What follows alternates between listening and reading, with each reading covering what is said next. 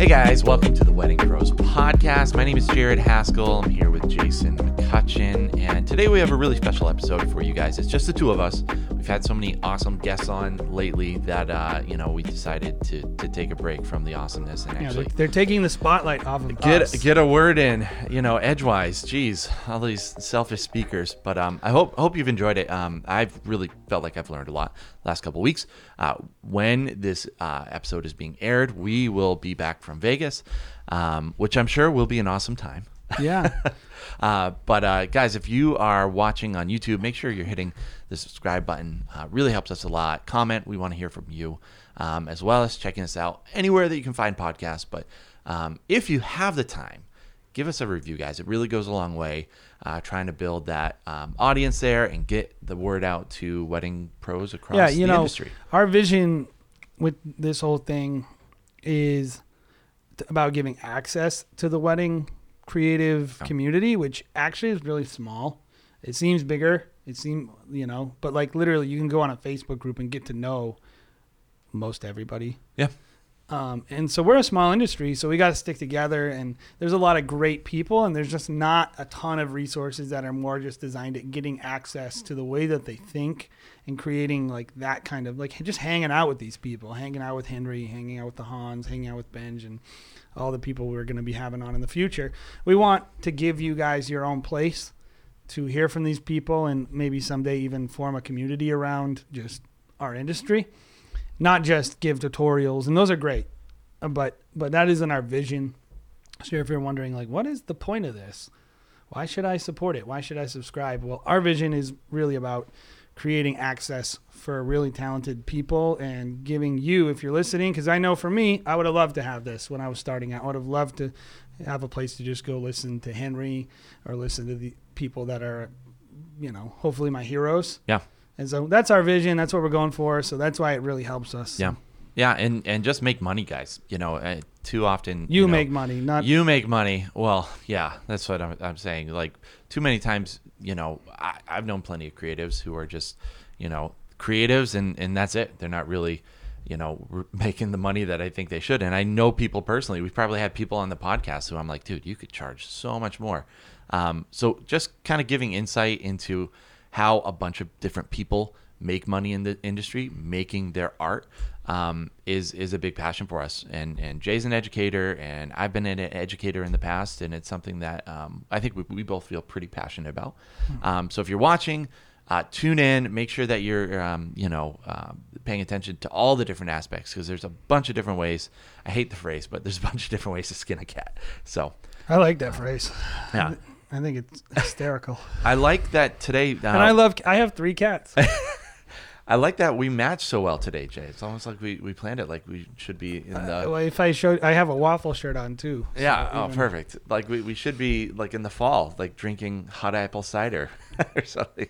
Yeah. Um, we have a really special episode today, guys. Uh, we are going to talk about numbers a little bit more. Um, and, and the Wedding Wire and the Knot, they just re- released their uh, annual reports about the state of the wed- wedding industry and just, you know, how much money people are making and um, how the industry is growing or retracting.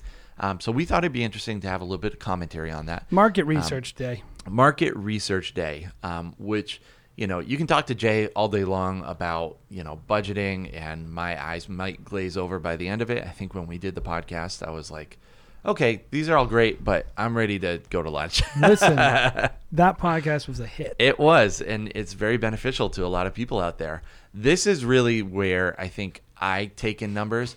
I'm a baseball guy. I love statistics, like love statistics. So I, I never aced a math class in my life until college statistics. Uh, so this is really where I think numbers come alive for me, and where I'm just like feel like very educated when looking at statistical numbers. I So- yeah, I think this industry there's a lot of emotions because we're artists. sure. and a lot of people b- build their business based on emotions and so a lot of education is based on emotions too like making a statement like oh charge what you're worth Mhm. is seems like a really good thing because it appeals to the ego the ego wants to believe that you are worth whatever the person you view as your equal. Of course, and Yeah. especially for artists, right? Yeah, so they're gonna go like, oh, well, I know this guy, and he's charging five grand a wedding. Which, by the way, the Hans brought it up a couple weeks ago. If you're working, you're not always charging your full rate. There's plenty of times where you make a decision to, to do less, and, and and like so we don't even know really what other people are actually charging. We want to get into today though, like we want to strip the ego from it, and just look at the hard numbers, because this is gonna bear what they like. Somebody is working for this amount of money Mhm. and you can say it's not you or you can scoff at it and and you can and this is what I'll say about numbers ignore numbers at your own peril Mhm. like you need to be looking at numbers and actually paying attention to what because uh, honestly it's very basic Yeah. supply and demand. There's a demand and then there's a supply. And i think one of the things that i'm seeing as i was looking through these numbers is the supply has increased a lot for wedding creatives.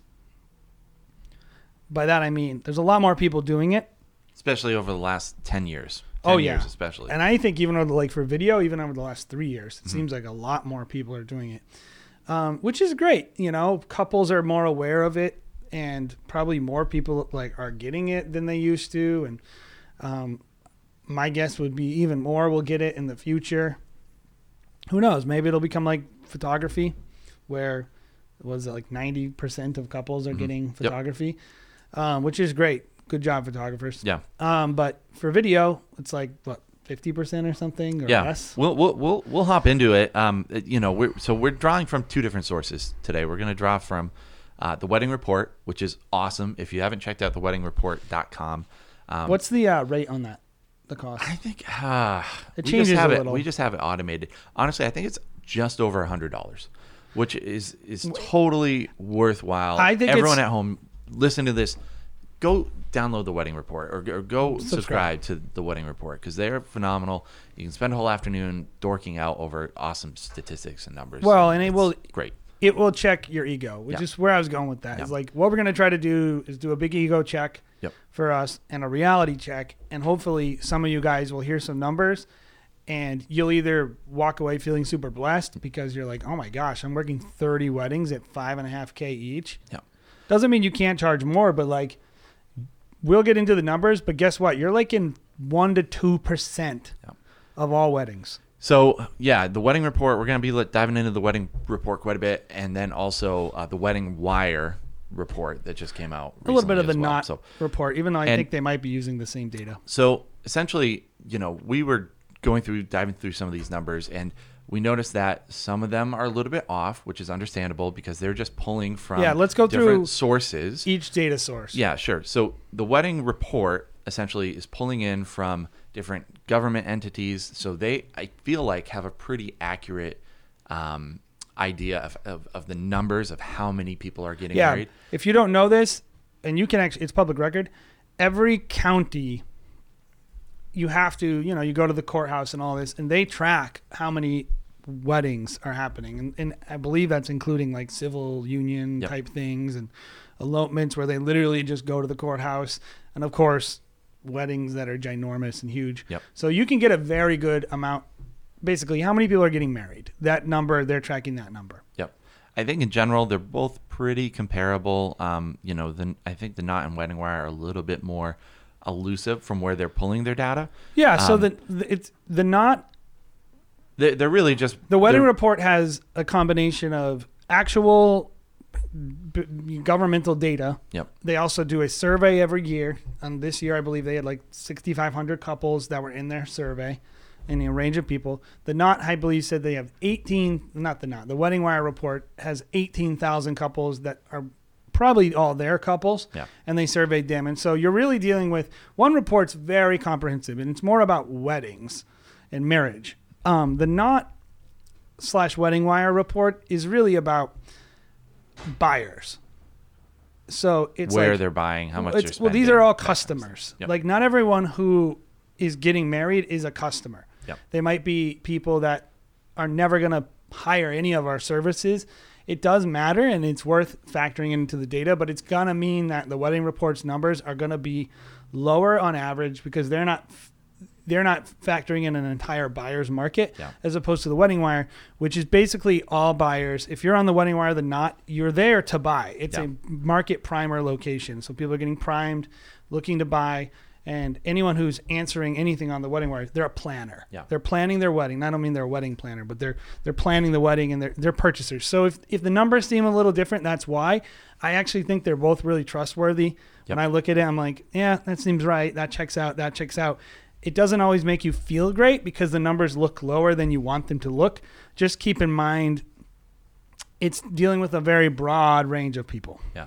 I always laugh about it and, and talking to, you know, very high end and, and, you know, kind of just people like us too, uh, videographers, photographers out there um, who are like, no, I would never be able to afford my services ever, you know, and how many people do you know that wouldn't even, you know, uh, we have people in our office that are getting married. I have relatives, you know, sisters, brothers, cousins getting married, and they would never even consider even going to the knot because they're just like, you know what, we're gonna try to get away with just spending fifteen grand on our wedding. Oh, I looked at- backyard wedding. Like We- are not we even gonna go to those we didn't do all. like a super low wedding. My wife and I, it was Yeah. like a, a moderate Yeah. wedding celebration. Um, if you include honeymoon, which the the knot includes, by the way. yeah. they I'm have- not sure if the wedding report. Well, they have it broken out as well, Yeah. but they do have part of it where they include everything, which is honeymoon, wedding ring, and wedding celebration re- rehearsal type thing. We spent maybe 18 to 20 grand on everything associated with the wedding dress, Yep. ring, honeymoon, celebration.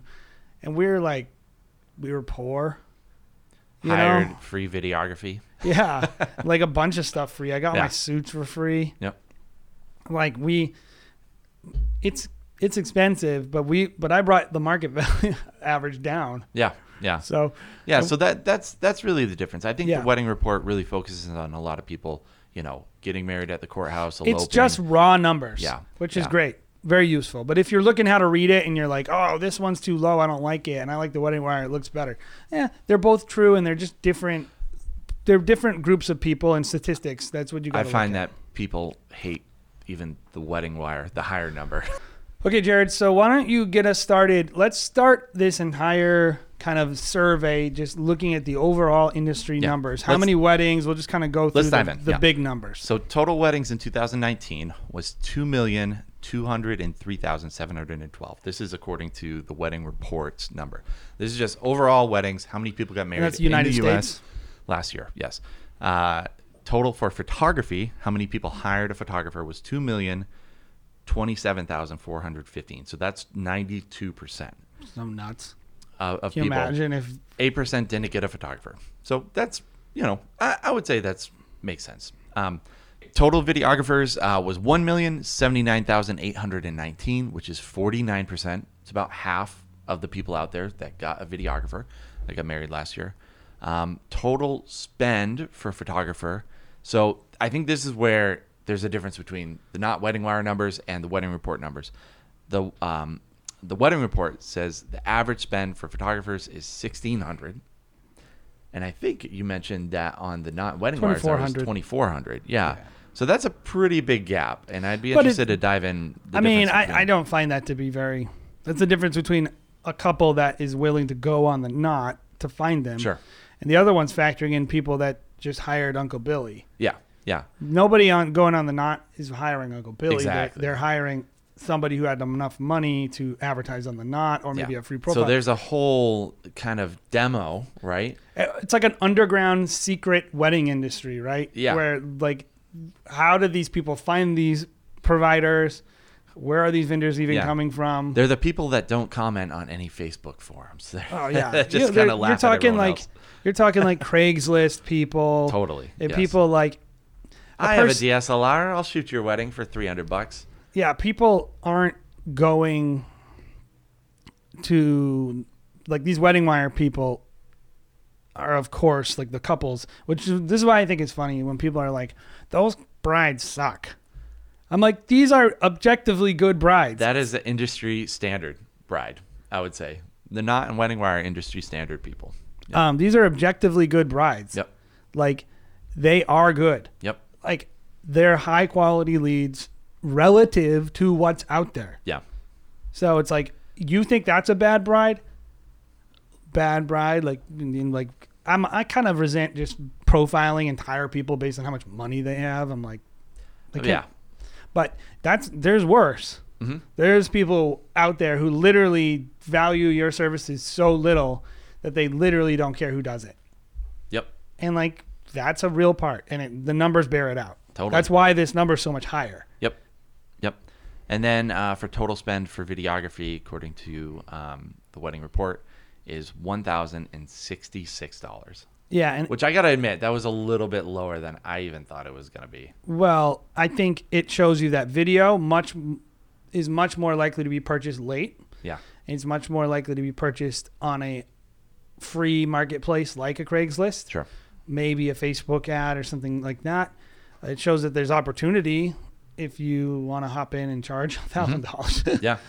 But um, it also the number they have for Wedding Wire is um, eighteen hundred dollars average. Yeah. And th- this number, by the way, is from 2018. My guess is they haven't got the 2019 report finished yet. Yeah. Um, so maybe that number will go up a little bit next year, but Yeah. my guess is not because it's been static 2017, 2018. Yep. It's been around 1800. It might have went up. It went up significantly in 20 not significantly. It went up 100 bucks from 2016 to 17. But the videography market so here's my take on that. I don't believe it's stagnated. I think it's just really mat- it's in a really weird maturity stage right now where there is just there's a huge influx of supply. So there's this massive influx of people like who are learning. You're talking about just industry wide, or are you talking about? I'll use this language specific. just so you know what I'm saying when I say it. Supply is vendors willing to do the service. Mhm. Demand is couples wanting to buy the service. So the supply has increased dramatically.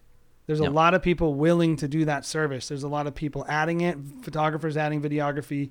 You go on Craigslist, it's so much cheaper to do now. So there's just we all talk about ah, the bottom feeders. You know, there are people willing to do four or five hundred dollar weddings all over the place, and um, the average price of wedding videography on that report, I believe, what was it like ten years ago, on tw 2019 or 2009, was like 1700 bucks, right, or 1300 bucks. yeah, it was higher. Thirteen hundred bucks. So it's went down three hundred dollars almost. Yep. That means that like there was a lot less people doing it. Less brides were buying it, but less people were doing it, and they were charging a little more. So that's a good and a bad thing. Yep. Yep. Um, so it, let- let's dive in a little bit to kind of specifics of, of numbers uh, that, that photographers and videographers are, are spending, what the average spend is, why that number, because a lot of people at home are probably like a $1,000 for a videographer. Like I charge, I'm trying to charge 5,000, 6,000, 7,000. That's kind of what I'm trying to do. That can't, that number can't be right. So let, let's talk about numbers, how many people are hiring um, videographers every year. Um, we, we talked about uh, that number is 1,079,819. Um, so the numbers, let me pull those up. I got them. So 42% of couples hire a videographer for under $500. Yeah. So like pause. Hang on. 28% of couples hire a videographer in the price of uh, $500 to $1,000. So that's 70% of the industry that's hiring a videographer is spending less than $1,000. Well, so, so let's say it this way, because I like using supply and demand language. Seventy percent of the demand is for weddings, un, or for wedding video under a thousand dollars. Is that what's the number there? I'm gonna pull up the photography number while you're doing that because I'm interested in that. I got the high number for, for photography. Um, Uh, I'll keep going with that that chart. So okay, so so let's talk about we, we just talked about the lower end of what people are willing to pay. Let's talk about the higher end because I think that's where most they break it into five categories, by the way. yeah So there's five tiers. this this is where a lot of videographers are are trying to you know get their work and get this bride. It's a very specific demo. Like if you were you know a marketer and you you know they always talk about what like the 25 to 35 year old demo like because they have money and they're willing to spend it kind of thing. Like this is the target demo I feel like for most videographers. Um, four percent, so uh, forty-six thousand three hundred ninety-one uh, couples are spending more than three thousand dollars on a wedding video. That's only four percent are spending more than three thousand dollars on a wedding video. So nuts. Uh, Nine percent of couples um, are spending three thousand dollars on uh, more than three thousand dollars on photo. So that number is almost double. Photographers are Well, obviously making more if money you look than at- pho- videographers. The same report will say like the under 500 spending range is 28% of couples.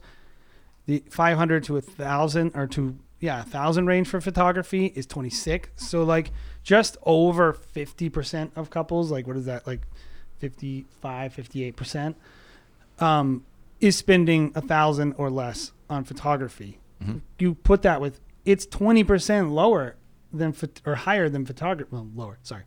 20% better, we'll say, than than videography. Like if you're doing wedding photo, like, you know, most of you should be able to if you're serious and you're a professional, it, it should be easy to get into that $1,000, $2,000 range. I would even say if you're starting out and you're halfway decent, you might as well start 1500 bucks, $2,000. Why not? Because you have a Yeah. huge percentage of the market. But like, think about, look at this the 2000 to 5000 plus range, you're talking like 21% of the market Yeah. for photography.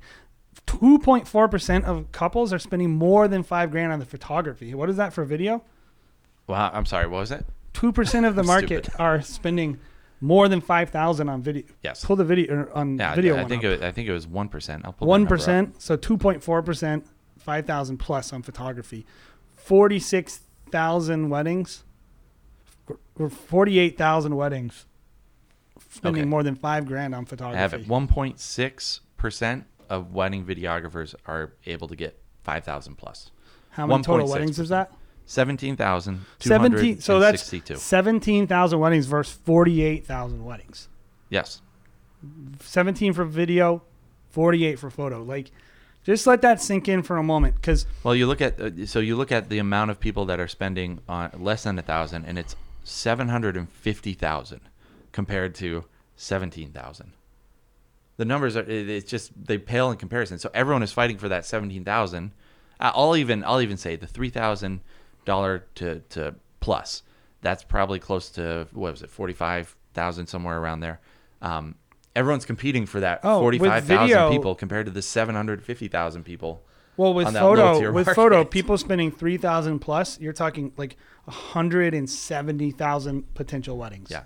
So th- this is really the reason why. Quit, vi- quit video, guys. We're all gonna do photo. That's, but you know, you see the reason why so many people out there have um, a problem with the knot and wedding wire, and why a lot of people are like, "This doesn't work for me. I wasted a ton of money on the knot and wedding wire." Because really, they're fist fighting with each other. It's a huge, like, just cluster knife Let- fight. Let's just put ourselves in a brides. bride's perspective, right? Out of every bride that goes on the wedding wire knot, let's just say the percentages are probably accurate, right? And you want to charge $3,500, right, for your film. Out of those statistics, if those are like, they're probably pretty accurate. Like, you're looking at, if you're a photographer, like 10% of the brides max Mhm. that can and will buy your thing. And of course, we always talk about getting people to spend a little more. Let's be realistic. Like you're not going to be able to pull 10% of a market up. You're not going to ever turn it to 20% of the market is going to maybe you could. And there's probably some people who are listening to this and going like this is crap. I'm going to transform the industry and we're all going to magically make everyone richer. That's my thing about the whole thing is like this is about how much money they have. It's not just what they're willing to give me. Like all these other factors, planners, wedding rings, invitations, food, venues, those all they're not going to just go away. I was telling you before, I'm like the only way this is going to really really really change is if one of those services goes away. Mhm.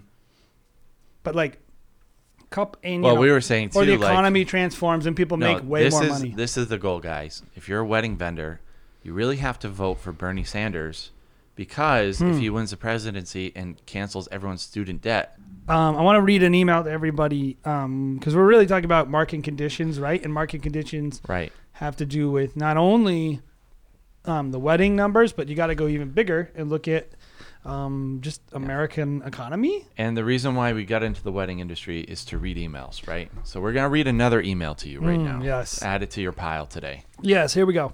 Um, and so this is from the wedding report, um, and it's really fascinating. The So wedding rapport. The running rapport. Yeah. yes, as the French would say. Or Stephen Um, Colbert. So it says 2019 average cost of weddings in, in the U.S. flat at twenty four thousand six hundred seventy five dollars. That's the the um, the title. Spending for weddings in 2019 was flat, so it didn't go up at twenty four thousand six seventy five. A slight change from 2018. 24,623. So it went down like what, 60 bucks. Um, couples are just not spending more despite a perceived great economy. I still believe that lifestyle creep and general life expenses are changing the priority of how couples spend for their wedding. Total consumer debt is almost 14 trillion, higher than any other time in history. Student loan and auto loan debt are higher than ever, while household median income has increased to about 64k. The cost of living continues to increase, putting pressure on couples' willingness to spend on their wedding. They are pr- prioritizing the things that are important and cutting back on everything else. So, what are they telling us there? They're saying basically, a, Drop out of school and uh, start a wedding business. it's not just yeah. the school consumer debt. Yeah. Yeah. The consumer debt and the school debt and housing costs have went up. The cost of living is going up. It's just more expensive than ever. And so when people are coming to us as wedding creatives and as wedding professionals, there's less money there. Yeah, I've always thought it, the the the idea of the economy in general has been interesting because we got in the industry probably around like 2010, and everyone's always like, "Oh, the wedding industry, it's great, it's recession proof, blah blah blah blah blah," um, and I didn't really notice a huge dip or really kind of growth at any given time. I guess for wedding videography, it really kind of peaked like 2014, Well- 2015. But I don't know if that really Well, had much just to think do with about the, the, choices that we made when we started. Yeah. I believe the first wedding we ever shot was a $5,500 wedding Yep. that we got paid for. Yeah. We did, a, 2010. we did a free wedding and then we charged these people like six grand. Like, and then we had another ten thousand dollar jobs. Those are like our first two jobs. 2010, middle of the recession. Yeah, and so we immediately just skipped the whole that part of the market we were talking about. That seventy percent. We never we never even started there, Yeah. um, which is just wacky and uh, it's not something I would totally recommend.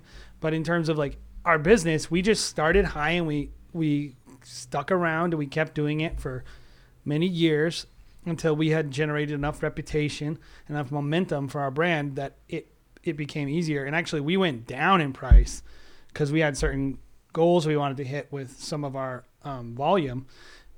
but in general, yeah, no. I mean, when you look at where the opportunity is, it's clearly not at the top of the market for most people. It's clearly in the top bottom part of the market. That's mm, that's the fat part. Yeah. But anyway, that has to do with not just wedding decisions people are making, but the general economy in general. So it helps to know a little bit about that stuff because then you can kind of taper expectations and set your business goals based on reality and not just Yeah. fantasy. For me, it, kind of just reiterates again that there's multiple ways to run a professional wedding creative company. It's not just, hey, try to get this top tier, this top 4% of the industry, right? Yep. There's Yep. this whole underbelly. I don't want to call it the underbelly, that a negative connotation, but, um, you know, uh, brides that have a smaller budget that you can make a lot of money doing plenty of wedding films. Not if you're lazy. um, you know, the scale model, as some might call it, and and there's a way to service those people really well, and and you know, make a full time living. You know, I, I I always feel bad for um, the people out there, and actually, I think a report like this probably makes newbies kind of feel pretty great about like, hey, actually, I'm doing okay because I'm actually uh, the average. You know, I'm I'm the average right now, which is good. You should feel good about that. If you're at home and you are, you know, averaging, you know, 1500, 2000, just be happy that you're able to make money doing something awesome, right? Yeah. And then not the- having to work a job you hate. yeah, and and you know, if you're at that point, I think there's a bunch of different ways that you can become a full-time videographer. I think one way is obviously raise prices, work, you know, 10, 20, 30 weddings a year, you know, charge 20 grand for a film. That's that's one way to do it.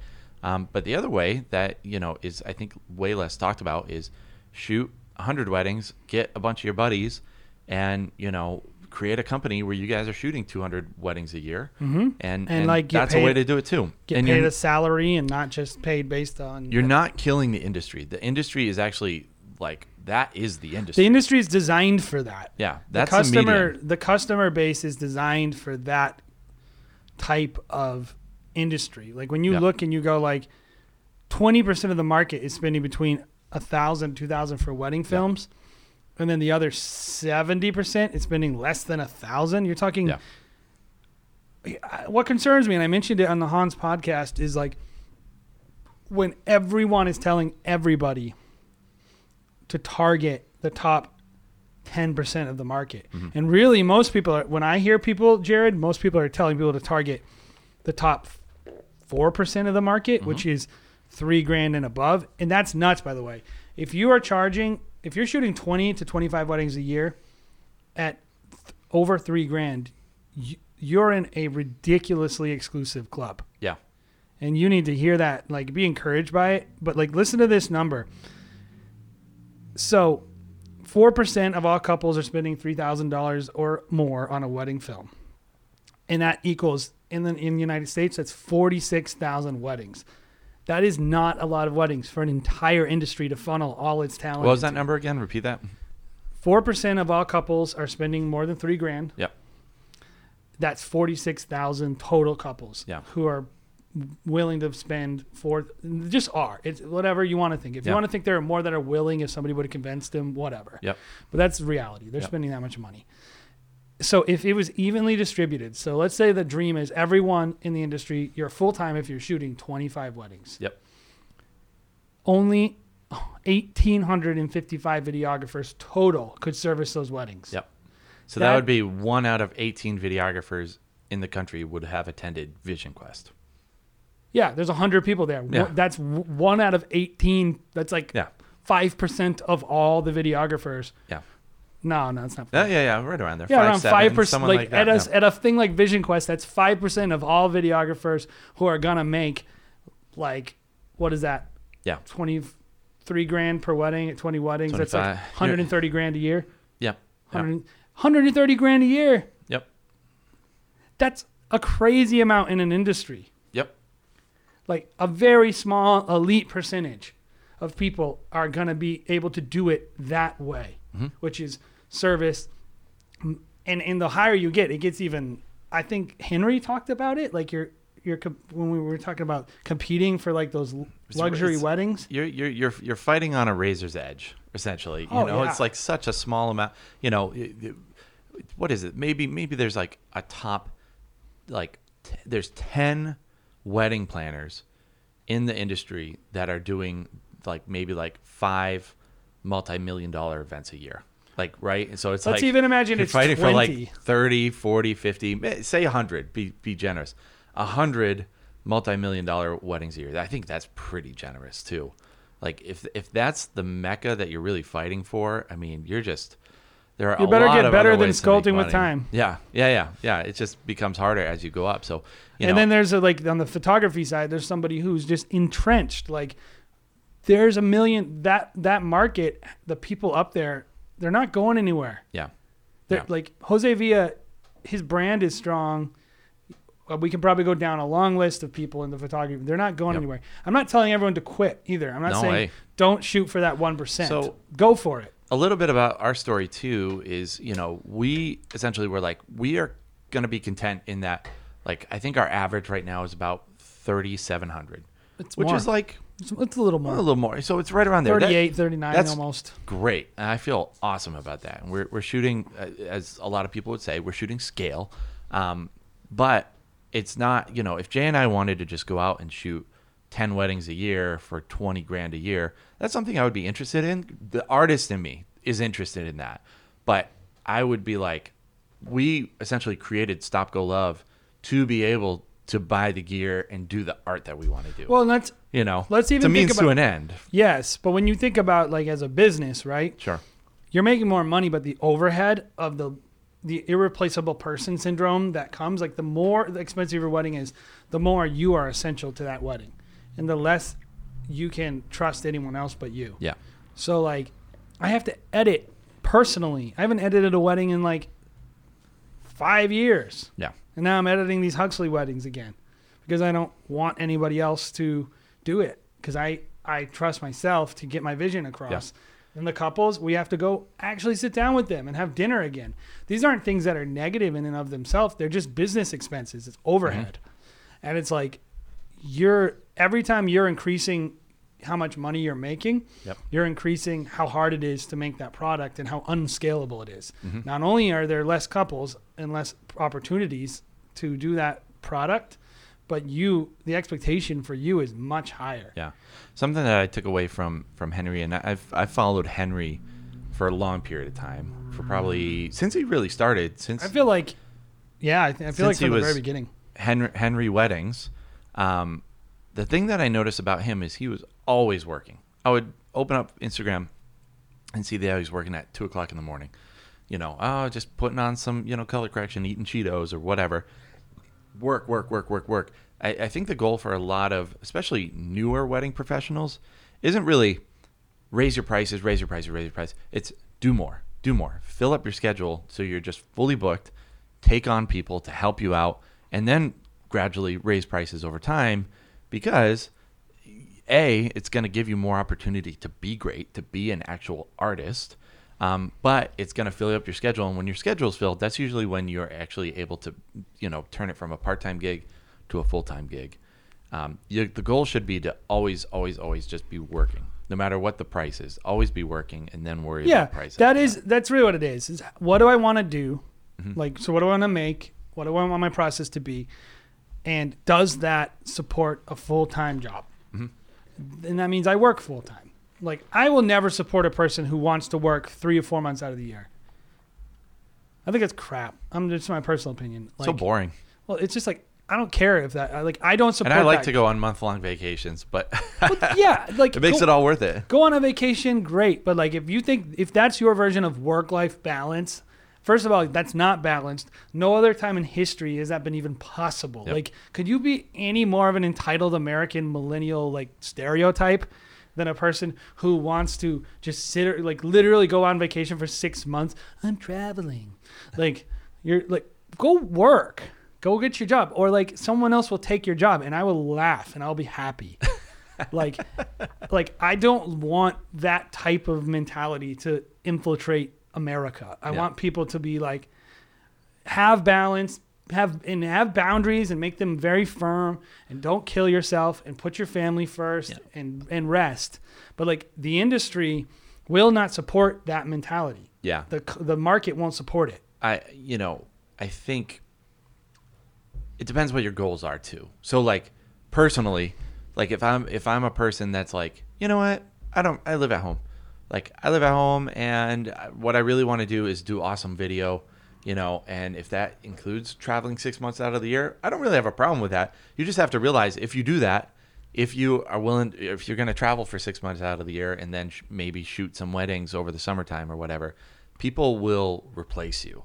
Like Yes. I, I know I know people who have become travel vloggers and have like gotten out of the industry because they feel like too good for it or something, and then they're like, ah, I actually need to make Oh, money wait, because nobody- I want to have a wife and kids and have all these things. Then they come back and they realize they've been replaced, and it's like if you think the market is saturated now, wait a year, wait two years, wait three years. If you Every think it's year going to it be gets less saturated. saturated, and and as technology advances, as editing becomes easier, like you know, actually, have you have you tried the Osmo, um, the software, the editing software on the on the little DJI Osmo? No.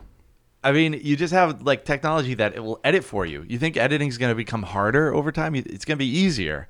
Yeah. So like, you could probably edit most people's wedding films directly on an iPhone. yeah, An average person wouldn't notice. yeah, and and as it becomes easier to hire someone from Ukraine or Costa Rica, you know that price is going to go down, and just the ability to be able to you know do video becomes easier. I'm gonna just give you a wake up call. Yeah, You're not special. You're you're not special. You're replaceable. The only thing that makes you irreplaceable to an industry is you being personally connected in relationships. The second you're done with the relationships in the industry, the industry will be done with you. yeah.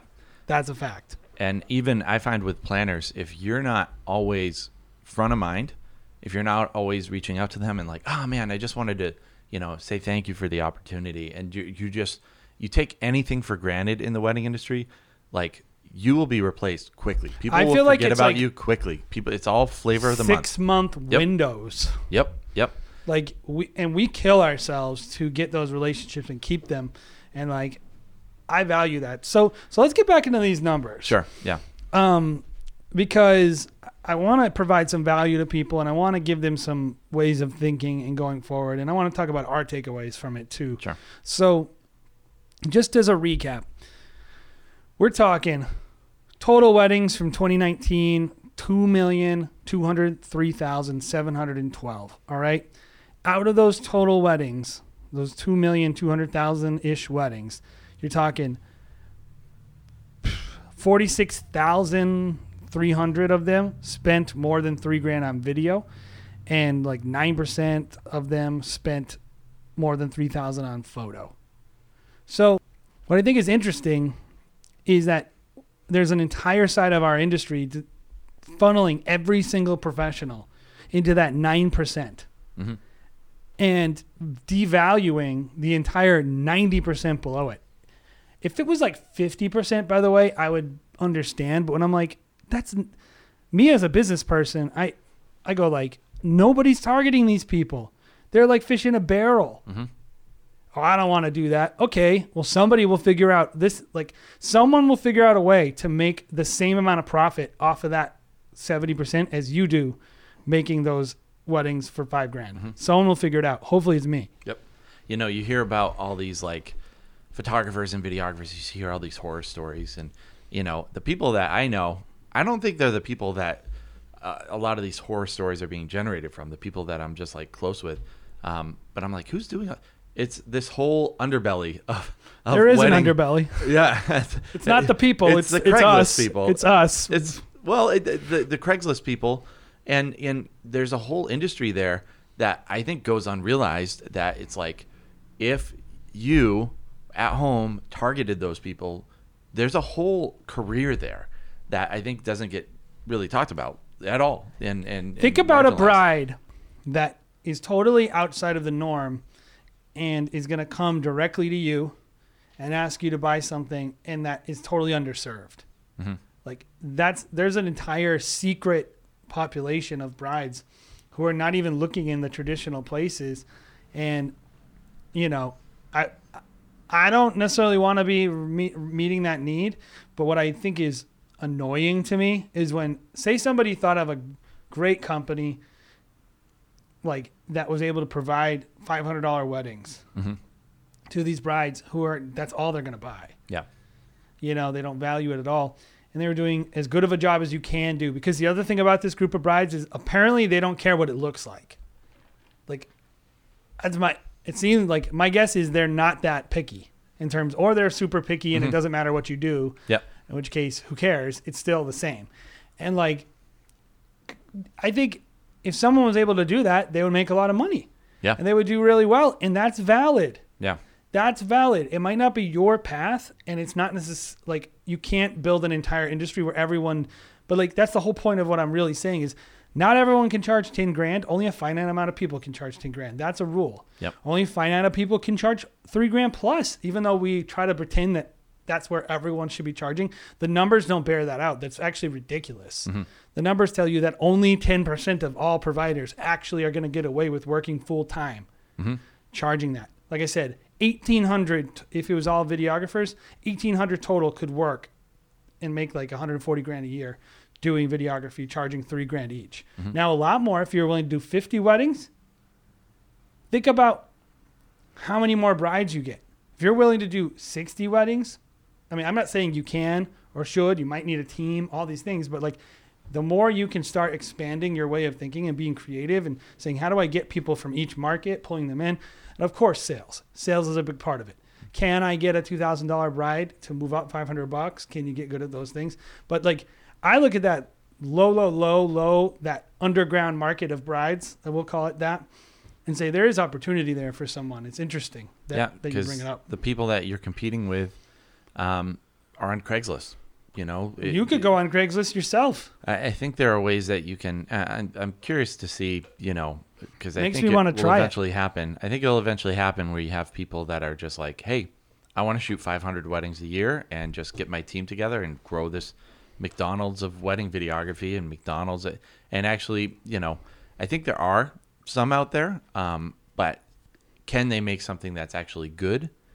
That's Does it have to be good? That's my question. Is like, and I'm not. and and what's the definition of wanna, good? Yeah, yeah, Yeah. I don't want to make that. That wouldn't be fun for me. But Yeah. when I think about it, I'm like, does it even need to be good? Yeah, Like, you as an artist, of course, should make something good. But like a company running a business, if the bride can't see the difference between Henry Martins and a guy on Craigslist, Hmm. why the heck should we send them Henry Martins? Yeah, yeah, no, exactly. And and there are some people that honestly, I get a lot of inquiries that are just like, "Hey, all we want is a ceremony filmed."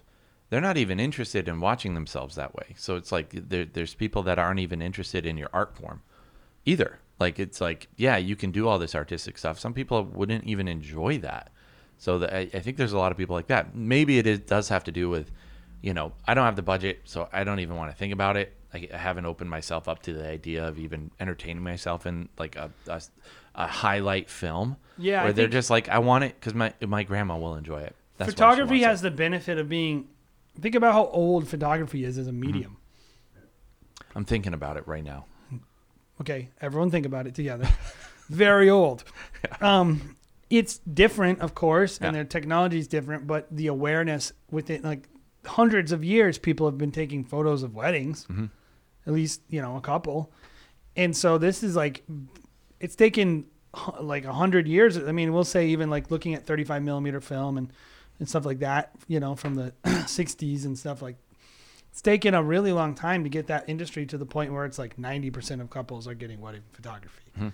And we're all pissed off as videographers that the accessibility of like, you know, cinematic wedding films, um, I would say the advent or, you know, 2009 ish is when that really became a real thing, maybe a little earlier. It's been like 11 years maybe 10 like 10 if you really want and even since the i think the sony like the a7 really brought it down even another level where a lot of people who never otherwise would have been able to afford canon were able to get in at a full frame sensor and really make some products that were more cinematic i don't know what is that five years Yeah, yeah. I mean, it's all it's like a new industry yeah. so totally. you know i think we got nowhere to go but up Yeah, I, I, I hope so. And that's kind of where I wanted to go to is like, what does the future hold for photography and videography? Like, I always say, I think photography is five years ahead, at least five years ahead of, of videographer in, in terms of like their approach on getting, you know, we see it. They, they own 40% more of the market. What did, what did uh, the Hans say? They said like they would have like if they would have forty people in a workshop, only three of them would be filmmakers. Yeah, yeah, and and you're talking about. I I feel like videographers just woke up to the fact that they should have like things like branding and and you know there's been people doing it forever but you know a larger amount of people are are starting to take their videography company um, seriously like uh, or, or or to take their brand seriously yeah, running say. like real businesses that aren't embarrassing. Yep, yep, and and and really pushing the bounds as far as what they can do creatively. Um, so I think um, where photography is is is going is you know hopefully up. I think eventually people will probably start eloping a lot more. You know, you started seeing that happen a lot. Um, There's a market opportunity there, by the way. totally, totally. Like if someone is is spending instead of twenty eight grand or whatever on their ceremony, they're spending like nothing basically, and all they're buying is you. Yeah, yeah. Well, there's a lot of people out there that are like, well, I could spend thirty, you know, twenty nine thousand dollars on a wedding, or I could spend seven thousand dollars on a really good meal and a, a trip to Iceland and hire my photographer. What would I rather enjoy? You know, there are people out there that are you know ballsy enough to do it, and well, and isn't that where everything's going? Is Yeah. like everything is going into a place of personal preference and um, customizability. yeah, Right. And I think that's the future of the wedding industry in, in some respect. Not everyone, mo- the traditional wedding will always be a thing. The Lux wedding will always be a thing. Um, the weddings, the Craigslist wedding. Yeah. always be a thing, but I think a new thing that will come is the totally bespoke wedding, Mhm.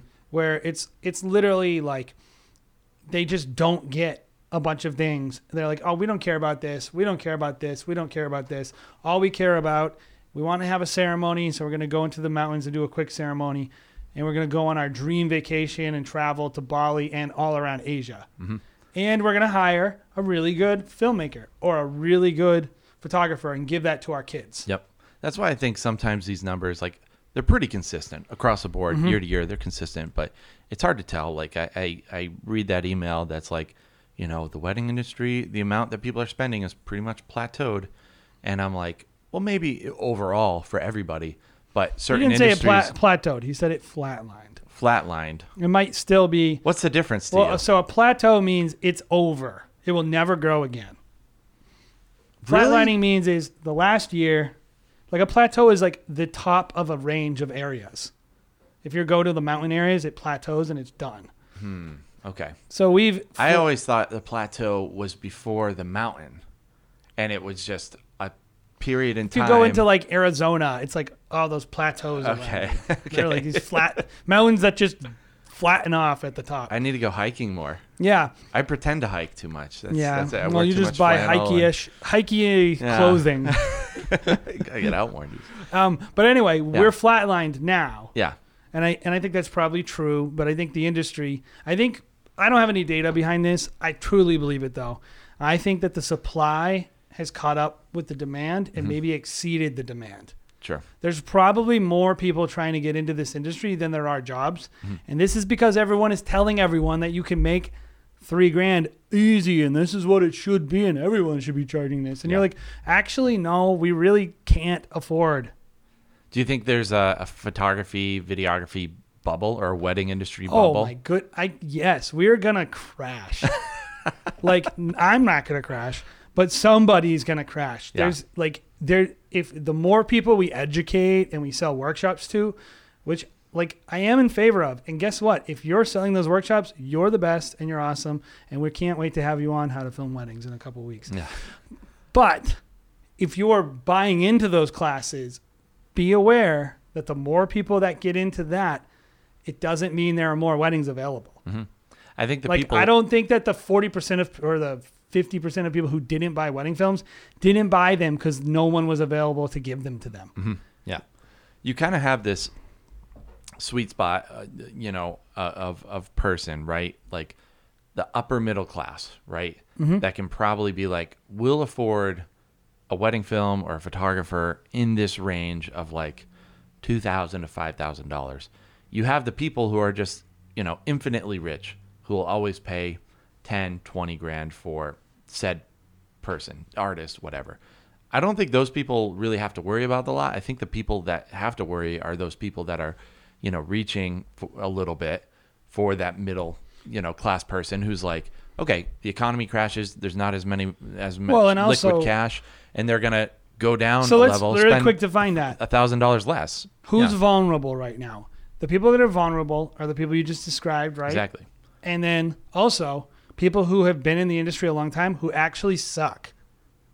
Like if you're thirty five hundred dollars and and like because this is, I'll be totally frank because why not? I'll see some people on Facebook complaining. They're like, "Oh, it's way harder than ever. So hard to get jobs." And I always go look at your work.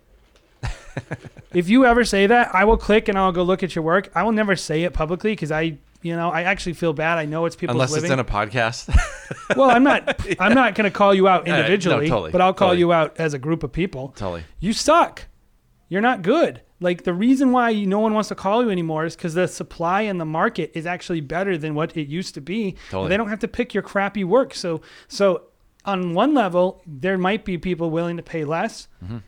And you can build an entire company just doing fifteen hundred dollar weddings, and the expectations are very low. But on another hand, people who are paying thirty five hundred expect better Yeah. expect more. And if you're not able to reach that level, you're going to struggle a little. And like, so if you're like, if you used to do gangbusters at 35, 38, 5,000, and now you're not doing that so well, you need to look really, really like have an honest, reflective look at yourself in the mirror and say, am I up to par?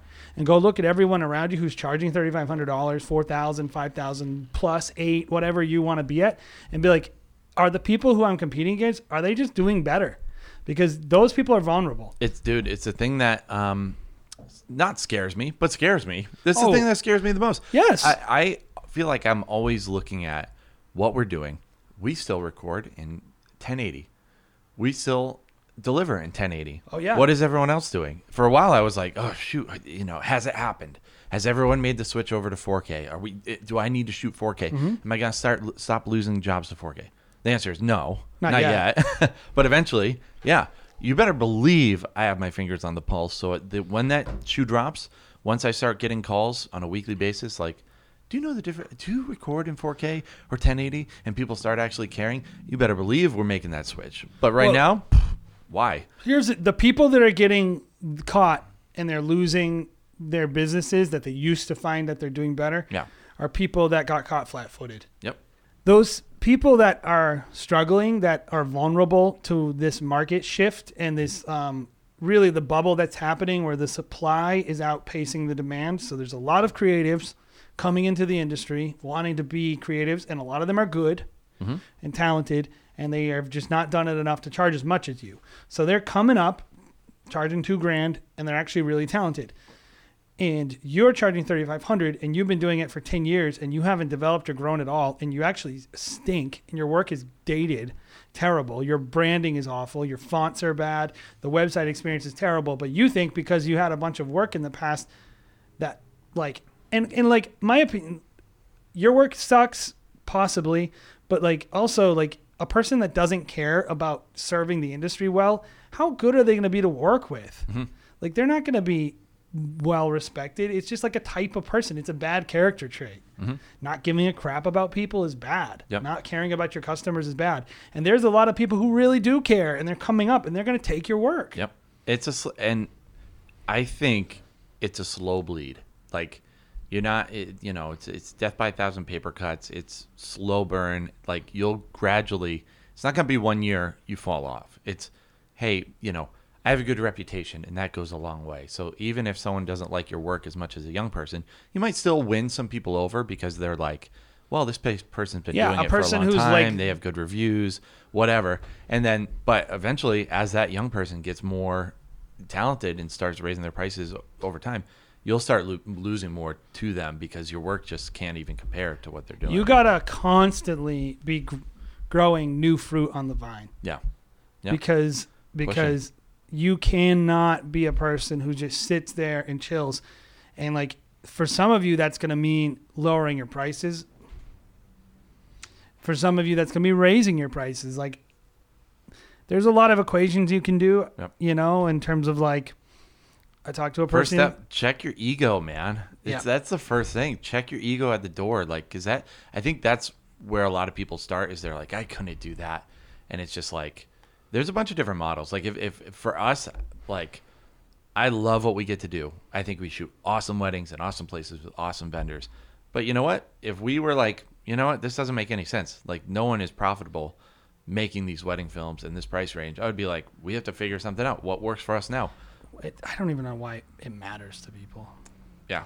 to me i'm Sure. like i'm like i don't care how much we charge like i want to charge i want to make more money but Yeah. it, like per, on a personal level it doesn't make me feel any certain way Mm-hmm. to charge a certain amount of money like if i wanted to work a wedding and i really wanted to do it and the person was like well i only have five grand i'd be like well whatever i might do it Yeah. if we had time and it was like i don't care Yeah, I mean, it, I it doesn't offend did just do it Yeah. recently. It was like i don't care that was like awesome wedding in California. You know, Yeah. hey, uh, this sounds like an awesome wedding that like we can the showcase. planner. I wanted to work there. Mm-hmm. We had we're making thirteen grand already on that weekend. Yeah. So it's like you make choices based on your business. I, like I think if we really wanted to, we could push for one twenty thousand dollar wedding film at this point. Would that make me feel like a twenty thousand dollar wedding video? I read no, it wouldn't make me feel any certain way. I because I would just be like, well, I did it that one time, but it was really I just tricked them into it. Like, it, it- what It's so can you much do on a consistent basis? And you know, I, I I I hear what you're saying. Like, why does it really matter on a personal level? I think people want to feel like they um, what they do means something. You know what I'll say? We we just finished that Huxley film, right? watching um, the couple's reaction to that wedding film made that was the kind of stuff that I'm like, oh, that matters to me a Yeah. lot. That's the thing that I'm like, oh, I just feel so great because, you know, you hear it all the time. If, if you're any good at videography, you'll hear it like, you know, ah, we love the wedding film so much. You guys are so talented. And it's just like you talk to people so much that pretty much you feel like everyone's just full of crap most of the time.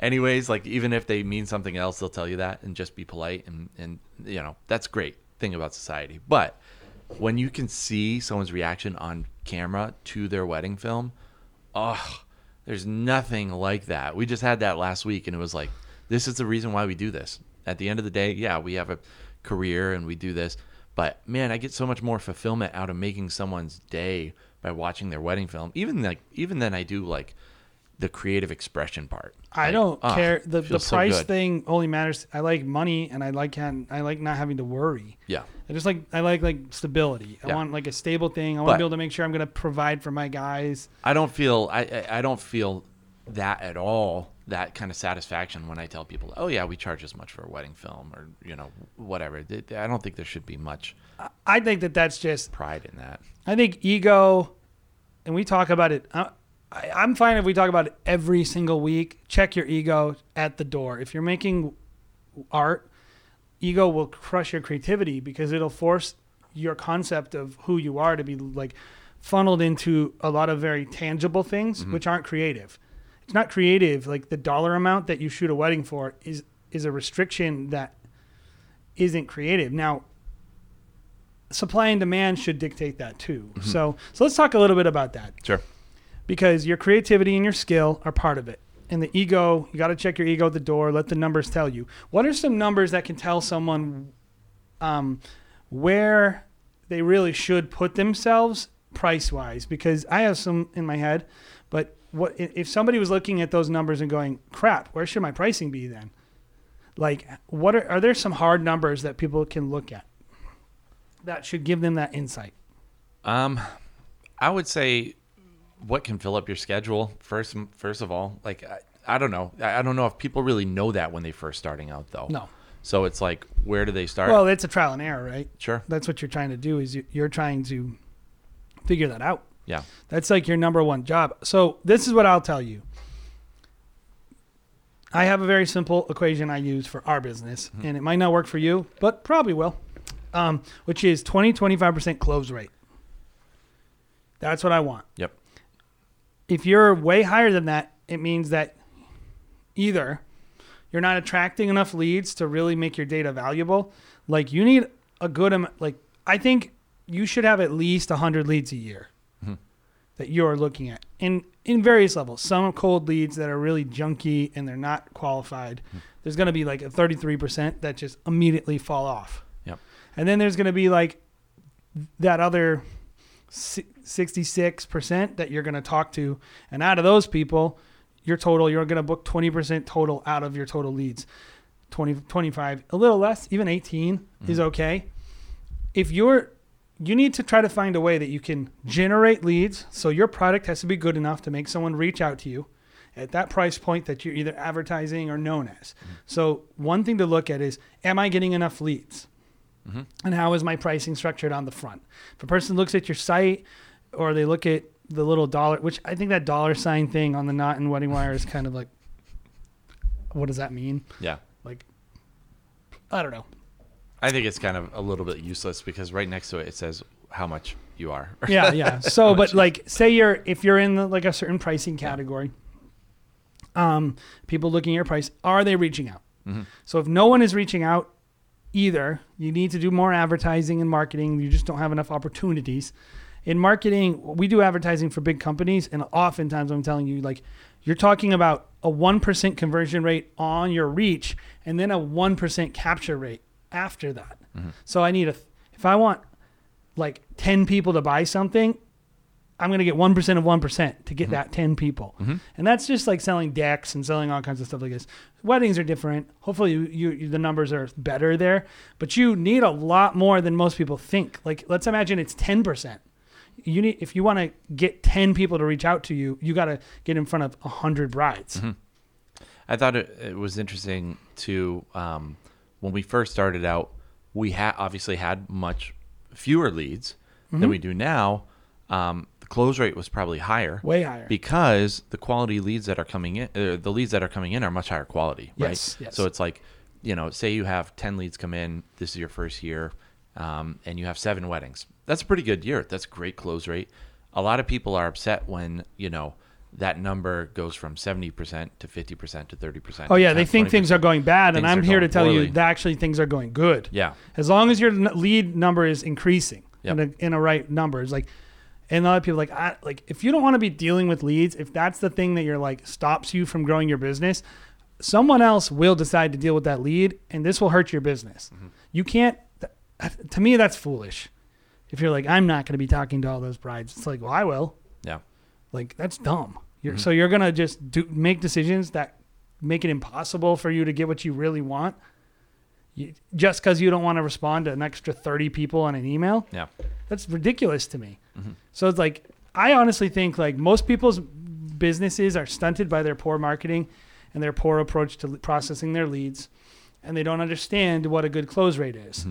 So they think they should be closing fifty percent, exactly what you said, seventy percent. Oh, oh, we're getting ghosted more. Tell me how many leads you were closing on. Oh yeah, I, I got ten leads. I got twenty leads, and I got fifteen weddings. So it's going bad now. Yeah, Do you think that you're going to do that every year? Mm-hmm. You got lucky.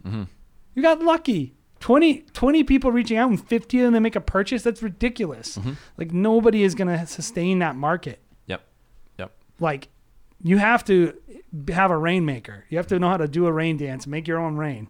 You can't just be literally like in business, real big world business. What they're looking for is 50 50 on all closes 50% from referrals. That means you're doing a good job. You're creating happy customers and lo- brand loyalty. 50% need to come from lead, like cold marketing. Mm-hmm. Because that means that you're refilling the referral tree because like you're that goes away. A group of friends, they stop having people to refer after a while. Mm-hmm. Like they all get older and they don't know anyone getting married anymore. yep, So if you're not replacing that funnel, you're going to be screwed. So my encouragement to you is look at your total leads, then try to get 25% closed. And if you want to shoot 25 weddings and that's what your capacity is, you know, that's really 100 leads. Mm-hmm. If you got 100 leads and you're closing 20 and you're 25 weddings, you're killing it. You're doing awesome. And like you want to do 30, try to add another, you know, 20% on top, do 120. Mm-hmm. Try to get more leads and try to get more people in the funnel. And that's a really that's a super healthy business. Mm-hmm. Right there. Doesn't mean it's the only way to do it, but I think it's the right way to do it. yeah, yeah. And in talking about leads too, you talked about referrals. By the way, sorry. Luxury is totally different. yeah, when you're talking about that uh, uber luxury couple, you're never going to get enough. Like, you're going to have to have a high close rate. So, like, the stakes are totally different. It, it's feast or famine up there. Yeah. So so with the uh, yeah with with your referrals, um, you had mentioned you know I think a lot of times people think of most of the referrals coming from couples, you know, which is great.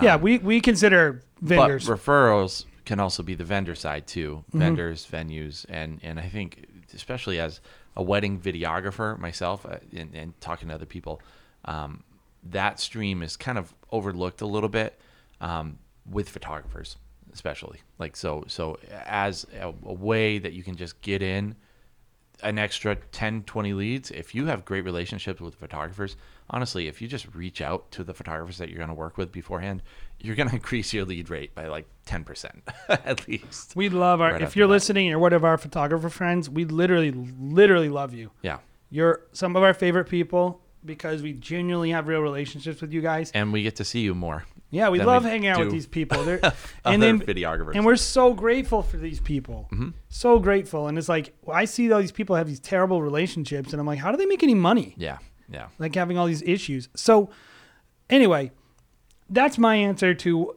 if you hear all these numbers, you try to figure out how to get these people in your funnel. Mm-hmm.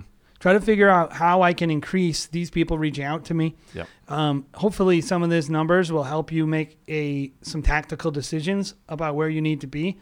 I do want everyone to make more money, and I, if I'm wrong, I would be super psyched to be wrong about this one. hmm If all of us can just start charging more, and that's the reason why our average is lower, Mhm. um, great. Yeah. That's incredible. And but I don't think so.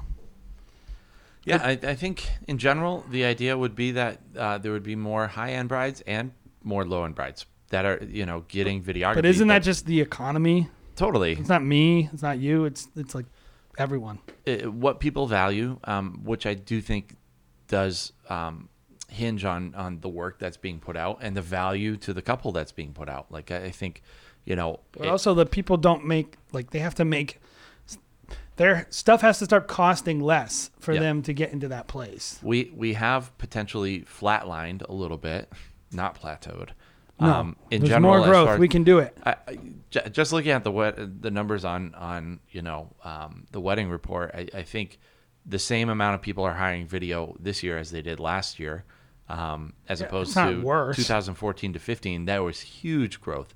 I'd like to see more growth, but um, but I think that's not really anything I have control over. So I'll focus on things that I have control over. So Yeah, Um, and that's what it is. yeah. I know that numbers aren't everybody's favorite. Um, so let's just recap a bunch of resources for you. I want you to check out. We're going to put the links in the descriptions on our YouTube page. Yep. Um, so you go on there, you can check them out. We have um, the Wedding Wire has their annual um, wedding report. I believe it's called the Newlywed Report. Um, and then we also a little bit looked at the Knot's um, wedding study, which is a little different. I don't think has as much dollar numbers. And then we of course have the incredible service, which is the wedding report. That's over at um, what report I believe it is. Is that the uh, website? yeah, wedding dot report. Wedding dot report, really great website. Um, totally worth the money. Go on there, dig around, start making tactical decisions based on numbers. And that's really what I want to hear you guys like. I want to end it on this one, Jared, and then we'll really quick talk about some stuff we're into. Don't do things because people have opinions. Go look yourself. Like, go look yourself. Educate yourself. Mhm. You know, what like if I made you mad because I said some stuff you don't agree with, awesome. I like to incite a little rage in people. I want I want to force you to think about at least I made you feel something. That's good art. And um but don't take my word for it. Yeah. Like go on there and do the research and and if you come away with a different conclusion, let's let's have a conversation, but like that's how we're going to get somewhere as an industry is people actually not just listening to talking heads, but becoming informed and all of us b- really owning our own business, Yeah. being your own advocate. Yeah, if you've listened to the podcast literally at all, you know that we're not the people that are like charge more, work less. Like we kind of have a, a thing against that general concept. Like we really want people to make more money for the art that they do. Like you deserve it. Like you work really hard, especially if you're a super hard worker. You deserve to make more. You deserve to have a house and a family and Stable. You know, a Have a life. stable condition where you're not working until two o'clock in the morning every single night. All those things. Um, I think we're just like there are a bunch of ways to do that. You deserve to make more money, and so when we say these things, you know, I, I just don't want people to feel like there's only this one way Yeah. for you to make money, and it's by doing it this one certain way. And you know, people feel bad about like, well, I'm not doing things that way. And you know, like Brittany said um, on the Hans episode, you know, um, you need to give yourself the permission to succeed in this area. But it, it really comes down to statistics. There's not just this one way of like doing less work and charging more, and you're not ruining the industry. Actually, the main industry, you're probably making more than what most of the industry currently makes as it is. Well, and honestly, if If you're listening to this podcast, if there's probably. creative people that can find a way to make money in the middle of that market, it'll push out some real scummy people at the bottom that are creating crap. Mm-hmm. There's not a lot of people at the top creating crap. Most everyone's doing a pretty good job. The market, if you want to lift the industry up, lift the, it from the bottom up. That's Mm-hmm. my opinion. Is if the people charging 500 start charging a thousand, and it and it's just the quality gets better at the bottom Mm-hmm. that's when the expectation changes and i think people start going and like oh we have to educate the bottom of the market which is the customers that you can get a better product. But they're not even calling us. Yeah, so when it's like oh you got to educate people nobody who is willing to buy uncle bob on craigslist is giving us a call. Mhm. so i don't even have the opportunity to educate them. Yeah, so, um, so hopefully that was at least a little informative. We didn't want to give it away because we do want you to buy Wedding Report. We don't get anything from it, by the way. We're not sponsored by them. No. But um, we we do respect what they do, and I don't want to give away all their stats and Yeah. all their numbers because it's a really great service. So Let's go hop, check it out. Let's hop into um, what's your favorite thing, Jay? Okay, so um, Do we I- have a Do we have a a, a, a I- theme yet on yeah. our board? So I got a theme of what? Uh, uh, um, theme music. Oh, I don't have a theme. So I just got these Lume Cubes, um, which I know a lot of you have already gotten, but um, I'm excited about the creative possibilities of a having a light that I can like just light a ring with or just goof around with. So these are a lot of fun, and um, I'm excited about these. And then what I'm really excited about. Can I just say about those things when you first showed them to me, I, and I don't know why. I'm still trying to pin down why I was. I it was just full of rage for them. Yeah. I was like, those freaking lights, come on. I was like, I hate those things. Well, it's lighting hate right now. I know. Look at it. It even has a shadow behind you. It's I've just bought so much crappy gear over the years that it just reminds me of all the crappy. it was the deal of the day. It was the deal of the day. sure. so I just it, it was back ordered for like months. really? Yeah. Oh, that's probably good. Yeah, people love it. Um, but it's kind of a fun thing, and you can like do some interesting like have these magnetic adapters that and the magnets will inevitably fall off. Yeah. Yeah. Look at that. Oh, it's so cinematic. so are you gonna double dip on? Yeah, I am gonna double dip because I because I finally got one of the things that everyone knows about. This isn't new, but I've been wanting it forever, and I had a finally had an excuse to buy one. This is a MixPre three, the two. I always hope I actually bought the two. Sometimes I'm like, did I even check? Oh no, because this um so this has uh, That thir- has happened before. Yeah. Once or twice.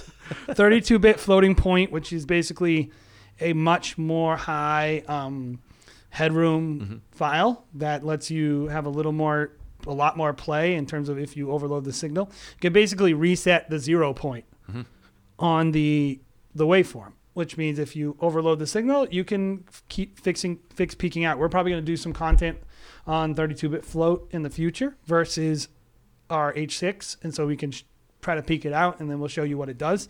So definitely check that out. But this thing is nuts. First of all, it takes AA batteries, which I love, and then the final awesome thing about it is um, that it has analog limiters, Mhm. which basically, if you're a nerd and you want to know why that's better, basically before it records it, it limits the audio before it hits the recorder instead of most of our recorders, which have digital limiters.